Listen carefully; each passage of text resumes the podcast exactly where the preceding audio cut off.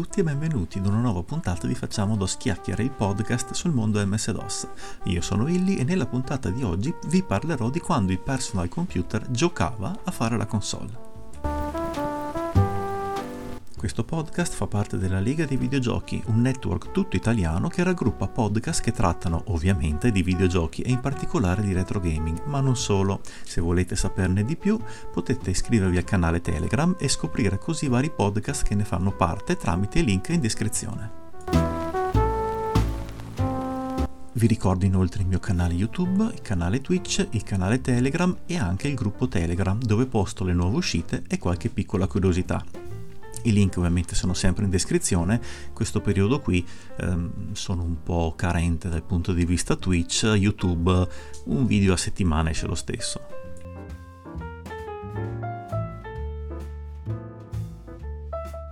Questo podcast è involontariamente sponsorizzato da Atariteca, anzi Atariteca Podcast, perché c'era stato un disguido qualche tempo fa, che, che mi ha dato lo spunto per registrarlo Inoltre, mentre scrivevo, mi stavo rendendo conto che mi sono ispirato abbastanza pesantemente a quel formato. Eh, Simone, scusa, cercherò di non farlo più.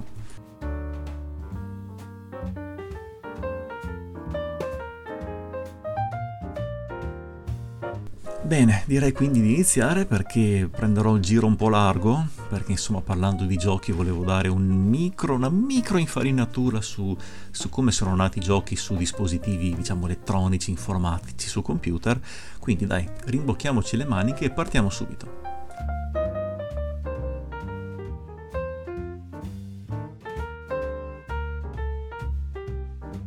Fin dalla nascita dei primi calcolatori, che erano spesso utilizzati per risolvere complesse funzioni matematiche, la voglia di usarli per scopi più ludici è sempre stata presente, e questa è una cosa innegabile. Quindi andiamo un po' indietro nel tempo, partiamo dal, nel 1949 in Inghilterra. All'Università di Cambridge in quel periodo è stato costruito un computer piccolino, occupava lo spazio praticamente di un monolocale e consumava 12 kW computer in questione si chiamava EDSAC e aveva il compito di effettuare, grazie alle sue 3000 valvole, calcoli matematici.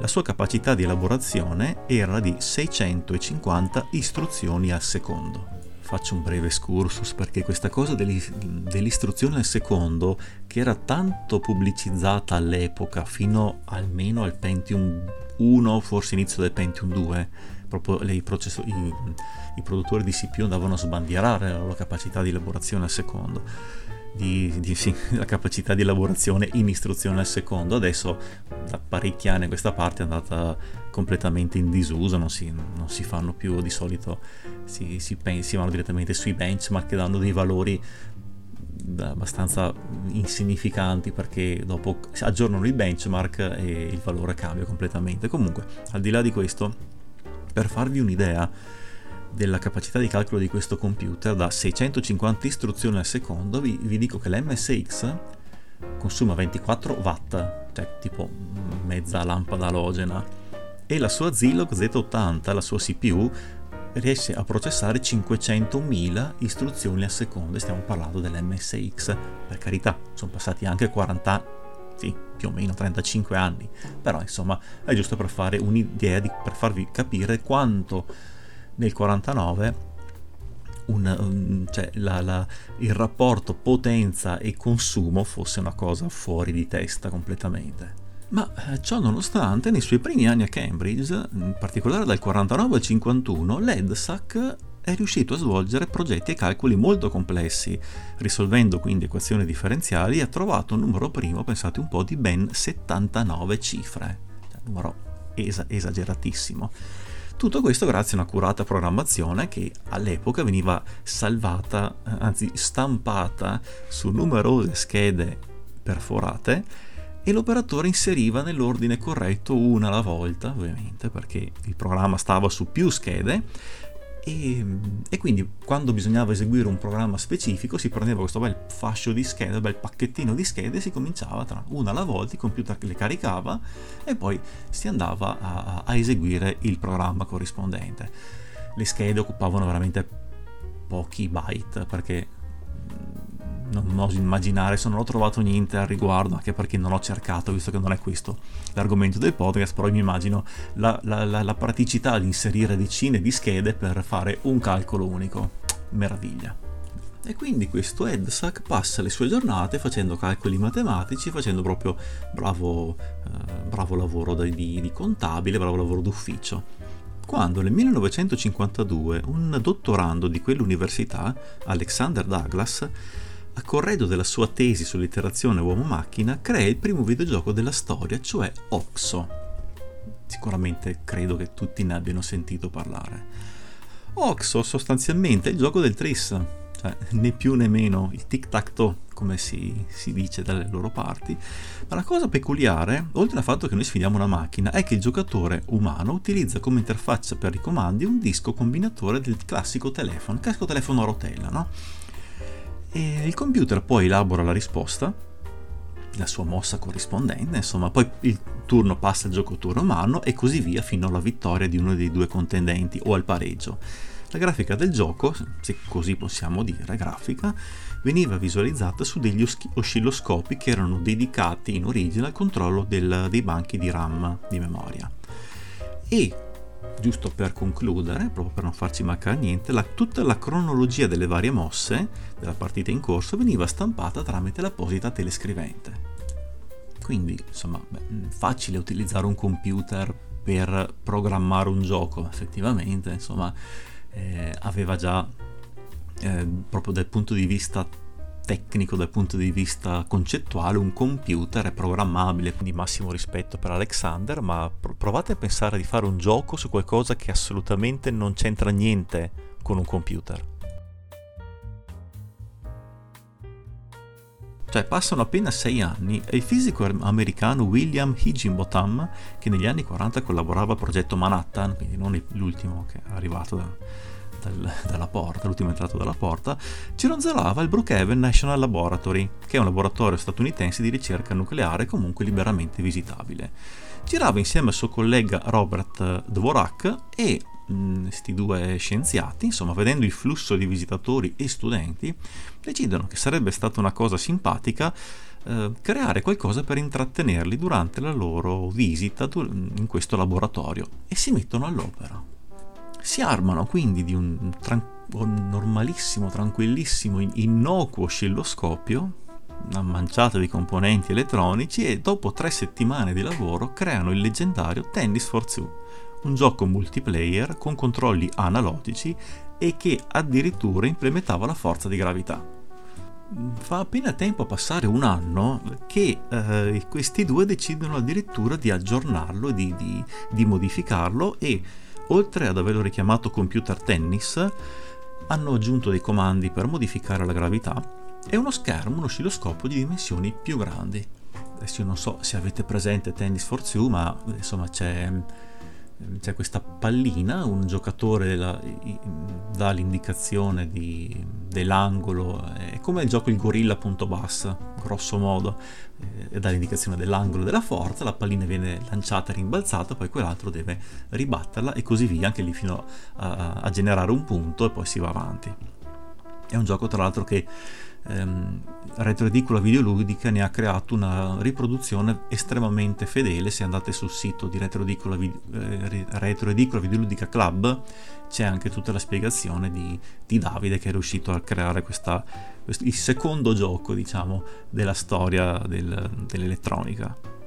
E quindi insomma i visitatori, studenti, gli ospiti di questo laboratorio si intrattenevano fronte, davanti a questo oscilloscopio con questi comandi fino a quando probabilmente qualcuno si è accorto che mancava l'oscilloscopio, magari gli serviva, e, e smontò, ri, ri, rimise la loro funzione originale tutti i componenti di questa console da gioco a tutti gli effetti e Tennis for Two purtroppo finisce qui la sua gloriosissima carriera che comunque sua, il suo compito di pietra miliare è stato ben assolto e la storia è mo- molto triste, molto molto triste. Povero Tennis for.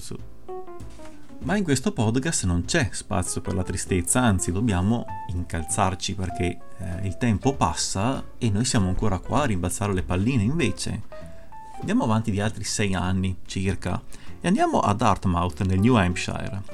Già qui Dartmouth, eh? Secondo me qualcuno ha già capito dove voglio andare a parare. E incontriamo due personaggi, John Kimini e Thomas Kurz, che creano il Dartmouth Basic. Ta ta ta ta. Eh, il Dartmouth, ultimamente Dart Fair, tipo Dartmouth Basic girava sul um, DTSS, sul Dartmouth Time Sharing System, che era il sistema operativo dei computer di quel college, e essendo in time sharing, cioè essendo il sistema operativo in time sharing, la, chi aveva accesso ai terminali non era libero di fare quello che vuole, lui aveva la sua fetta di tempo che poteva impiegare come meglio volevo. Ovviamente si parla sempre di elaboratori molto costosi, però insomma, se tu uh, avevano anche diciamo tempo libero, qui poi vabbè, insomma, la storia è lunga, più lunga e complicata, ma il concetto è che il sistema in time sharing c'è un linguaggio basic che per definizione è molto semplice, adatto a tutti per tutti gli usi e quindi cosa ci fai? Sì, magari studi un po', fai qualche, risolvi qualche problema, però vuoi non fare un gioco? Ma gli studenti non, fanno, non è che fanno, si limitano a un gioco, ma fanno decine di giochi. Decine di giochi vengono sviluppati su questo Basic, gran parte dei quali sono raccolti in un libro intitolato 101 Basic Computer Games, che è stato pubblicato nel 1973. Questi giochi, è cosa curiosa e simpatica anche qui, che sono tuttora eseguibili su Givo Basic della Microsoft e tra l'altro ne esiste un progetto su GitHub che ne sta curando la conversione per i sistemi moderni. Adesso voi sapete che il Basic ha ci sono un'infinità di basic, ognuno con i, suoi dialetti, con le sue caratteristiche, quindi la sintassi deve andare un po' aggiustata rispetto ai basic moderni. Su GitHub c'è questo progetto che pian pianino sta convertendo tutti i programmi originali per i sistemi, per diciamo, gli interpreti o compilatori che possiamo trovare ai giorni nostri. Bene, allora abbiamo fatto una lunghissima introduzione che, cioè, magari lunghissima per chi ascolta, che ma in realtà è niente rispetto alla vera storia, però tutto questo per dire che insomma, quando si ha a che fare con un computer viene naturale far qualcosa per divertirci e che sia giocare a tris, che sia giocare a tennis, che sia programmarsi un giochino in basic, insomma alla fine tutto fa brodo. Ma torniamo adesso in un periodo un po' più consono all'argomento e in generale a questo podcast e con la nostra macchina del tempo virtuale, che potrebbe essere una DeLorean, DeLorean o una cabina blu della polizia, saltiamo dagli anni 70 agli inizi degli anni 80.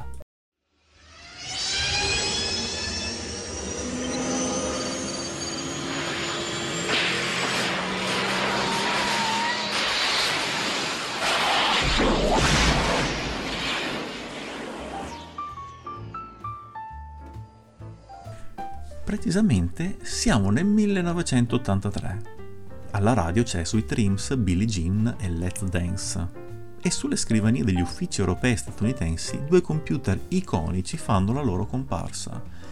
L'IBM PCXT e l'Olivetti M24. Due computer uh, rivali, però molto simili per quanto riguarda la, compo- la componentistica che utilizzavano. Entrambi infatti montano un Intel 8088 L'Olivetti però ha una frequenza quasi doppia, ma non ha l'hard disk se non come optional, mentre invece l'IBM aveva presente un disco rigido da ben 10 MB nella sua configurazione di base, ovviamente espandibile. L'unità removibile era un floppy disk da 525 doppia faccia e doppia densità, quindi classico floppy da 360 KB. La memoria RAM variava da un minimo di 128 KB a un massimo di 640 Entrambi inoltre erano forniti di monitor a fosfori verdi e da una scheda grafica CGA a quattro colori.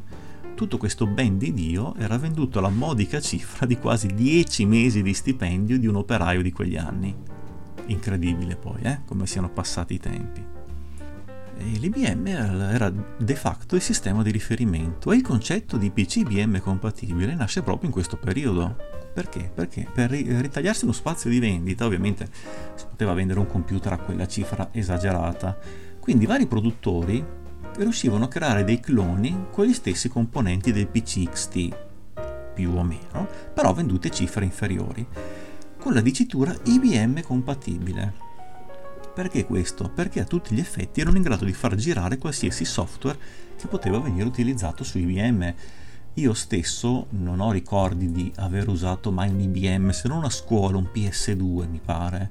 Io ho sempre usato computer senza marca, però a tutti gli effetti compatibili al 100% con quel software. E questo concetto è molto importante perché è proprio alla base dell'argomento di questo podcast. Cioè, i computer presenti nelle aziende o nelle case di, di, di appassionati erano praticamente tutti uguali dal punto di vista hardware. Allora, sicuramente c'erano delle eccezioni, ipotesi, non so, magari una, sistemi con una CPU più veloce o magari più RAM o doppio floppy se proprio volevamo essere tranquilli e magari in uno mettere il sistema operativo e in quell'altro il programma da usare oppure hard disk magari eh, installato sull'Olivetti o un hard disk più grande, magari da 20 mega, però la base era comunque il PC, cioè era l'hardware presente nel PC XT di IBM. In quell'anno, nel 1983 quindi, l'MS-DOS era la sua versione 2. Il sistema aveva appena iniziato a supportare le sottodirectory e non esisteva neanche nei migliori sogni un programma di installazione tutto il sistema operativo stava su un solo floppy disk da 360 KB. Nel caso in cui fossimo stati fortunati process- processori, fortunati possessori di un disco rigido, e mi raccomando non superiore ai 10 MB perché se no non lo vedeva, potevamo installare il sistema operativo semplicemente dando il comando sys, c due punti, e poi copiando i file che volevamo in una directory, non so, magari creavo cd eh, dos, eh, copiavo il contenuto del floppy su quella directory, poi davo il comando sys c due punti e il mio sistema era bello che installato. Inoltre, in quel periodo, le periferiche per computer erano poche e molto costose principalmente per uso professionale. Le schede audio non esistevano perché Adilib avrebbe fatto il suo debutto nei negozi solamente 4 anni più tardi e la scheda EGA, la scheda grafica EGA, sarebbe comparsa solamente l'anno successivo. Ma in tutto questo marasma di, di hardware limitato e costoso, è proprio in quest'anno, nel 1983, che il PC ha iniziato a fare la console con la diffusione massiccia dei cosiddetti PC booter che sono nati l'anno prima. Un, un, PC booter è un gioco distribuito su floppy disk che veniva eseguito all'avvio del computer, non tramite un file però tipo AutoExec, ma bypassando direttamente il sistema operativo. E come mai questo? Questo era, innanzitutto era possibile perché, come ho detto poco prima, l'hardware dei computer dell'epoca era molto standardizzato e i giochi erano programmati per utilizzare solamente quei determinati componenti di base. I giochi quindi avevano una grafica CGA utilizzavano i PC speaker e dovevano tenere conto che il minimo della RAM disponibile era di 128K. Considerando soprattutto quest'ultima limitazione, il DOS, nonostante il suo essere ancora primitivo e con poche funzioni, però poteva comunque occupare kilobyte preziosissimi di RAM senza dare un contributo significativo al miglioramento dell'esperienza di gioco. Sono stati creati centinaia di giochi in formato PC booter, Solo nel 1983 ne furono pubblicati circa 200, tra cui i famosissimi Defender, Battlezone, Centipede, Frogger, Loadrunner, Moon Patrol e tanti altri. Conversioni dei più famosi arcade da sala giochi, ma con dei limiti tecnici evidentissimi. Innanzitutto, la grafica a quattro colori, sebbene venissero utilizzate le, utilizzate le, varie palette che la CGA poteva offrire, non poteva assolutamente competere con le versioni da sala o per home computer.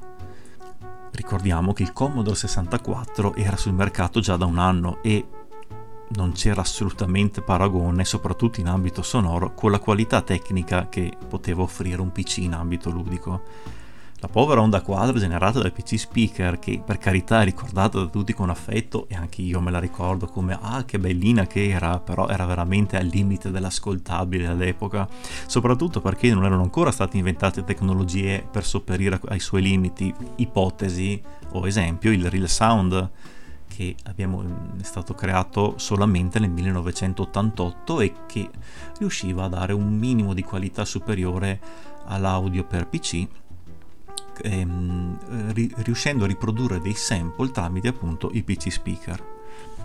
Ma eh, come, come, come, funziona? Come funziona questo PC Booter? Perché dal punto di vista tecnico è veramente semplice, semplicissimo.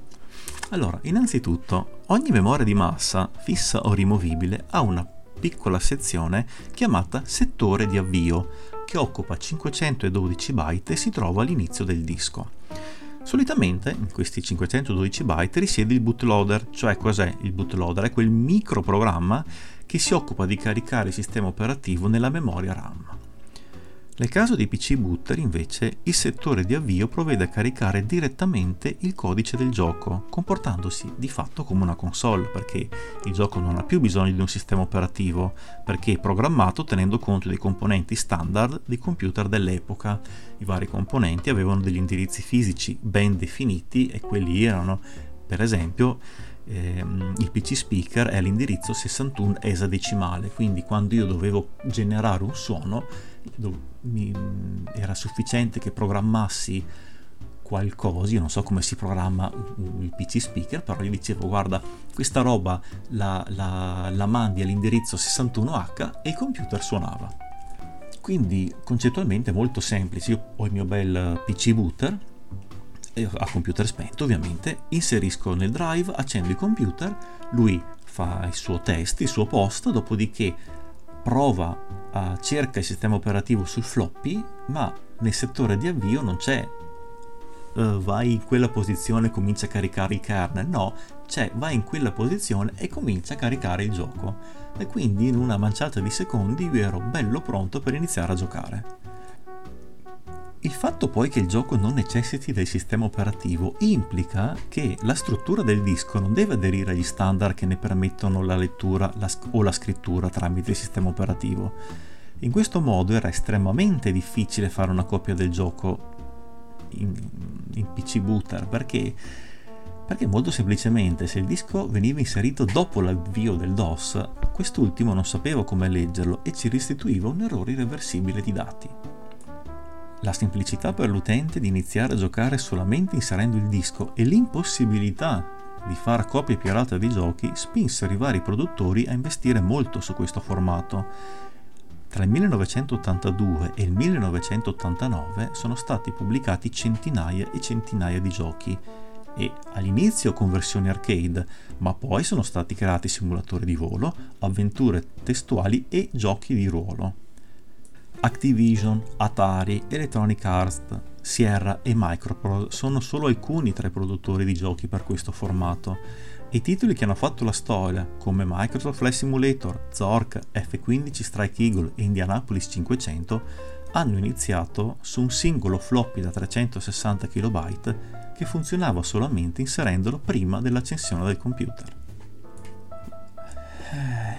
E fin qui tutto bene, ma gli anni passano e la tecnologia prosegue inesorabile. Tra il 1987 e il 1989 appaiono sul mercato le prime schede sonore e le schede grafiche iniziano la loro evoluzione. Adilib e EGA danno la svolta al mondo dei giochi su PC, così come l'uscita di memorie di masse sempre più capienti e sistemi operativi sempre più evoluti, nel 1988 esce MS-DOS 4.01, una versione ancora instabile e che credo che popoli gli incubi di chi l'ha usata all'epoca, ma inizia a supportare dischi più grandi e il mouse, una periferica con scarsa diffusione ma importantissima dal punto di vista ludico. Ricordiamo che fino ad allora il software su PC era pensato per essere utilizzato esclusivamente con la tastiera e le varie scorciatoie o shortcut per muoversi agevolmente tra le varie funzioni erano praticamente tra le prime cose che andavano imparate a memoria perché altrimenti per fare qualcosa ci mettevi troppo tempo e tutti i menu erano accessibili tramite shortcut. Il mouse eh, era inoltre già presente su alcuni home computer e diversi giochi ne facevano uso a partire da MS-DOS 4 le conversioni di questi titoli sarebbero state decisamente più fedeli e più appetibili per il mercato PC. Le variabili hardware aumentano, così come la complessità ovviamente nella gestione delle nuove periferiche. E il gioco su PC Booter inizia a stare stretto a chi programma, soprattutto perché i giocatori guardano chiaramente all'evoluzione tecnica. Pensate che nel 1989 nemmeno l'1% dei giochi esce in questo formato. E quindi, dopo quasi sette anni di onorato servizio, finisce questo formato di distribuzione su personal computer, che ha semplificato in maniera estrema il modo di usufruire dei giochi, trasformando una scatola metallica del valore di un'automobile, ottimizzata solamente per fatturare e fogli di calcolo, come abbiamo detto già nel gruppo Telegram di MS-DOS Italia, in una perfetta console da gioco.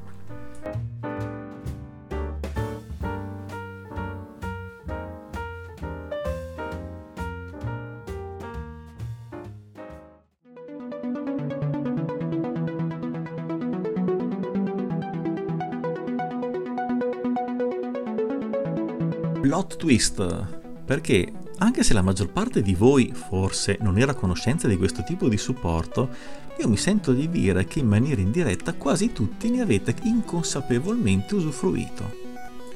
Chi ha iniziato infatti molto presto a mettere mano sui personal computer è quasi impossibile che non abbia avuto a che fare con un gioco multievento molto grazioso che vede come protagonista un gatto randagio Sto parlando ovviamente del famosissimo Alley Cat, di cui è uscita peraltro una riedizione per sistemi moderni solo qualche anno fa. Sì, cari miei, Alley Cat nasce come PC Booter, ma sono convinto che chi l'ha giocato, io compreso, si ricorda che lo faceva partire con un eseguibile che solamente era cat.exe non inserendo un floppy nel drive e poi accedendo ai computer. E com'è possibile tutto ciò?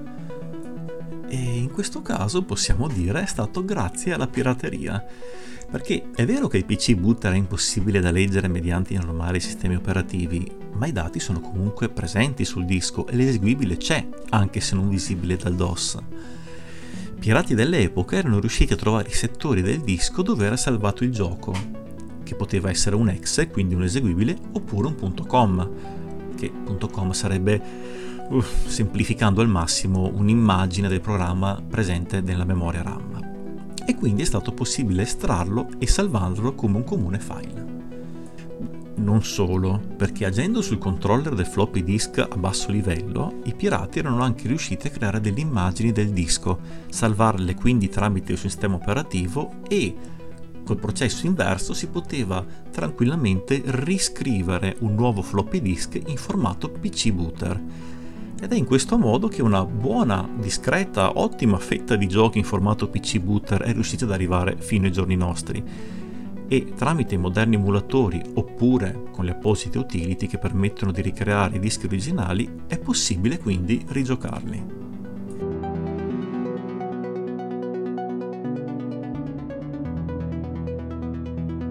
Bene, Cari miei, questa puntata di Facciamo dos chiacchiere termina qui. Io spero che sia stato, in- che sia stato interessante, che vi abbia intrattenuto e io vi do appuntamento al prossimo episodio che uscirà quando uscirà.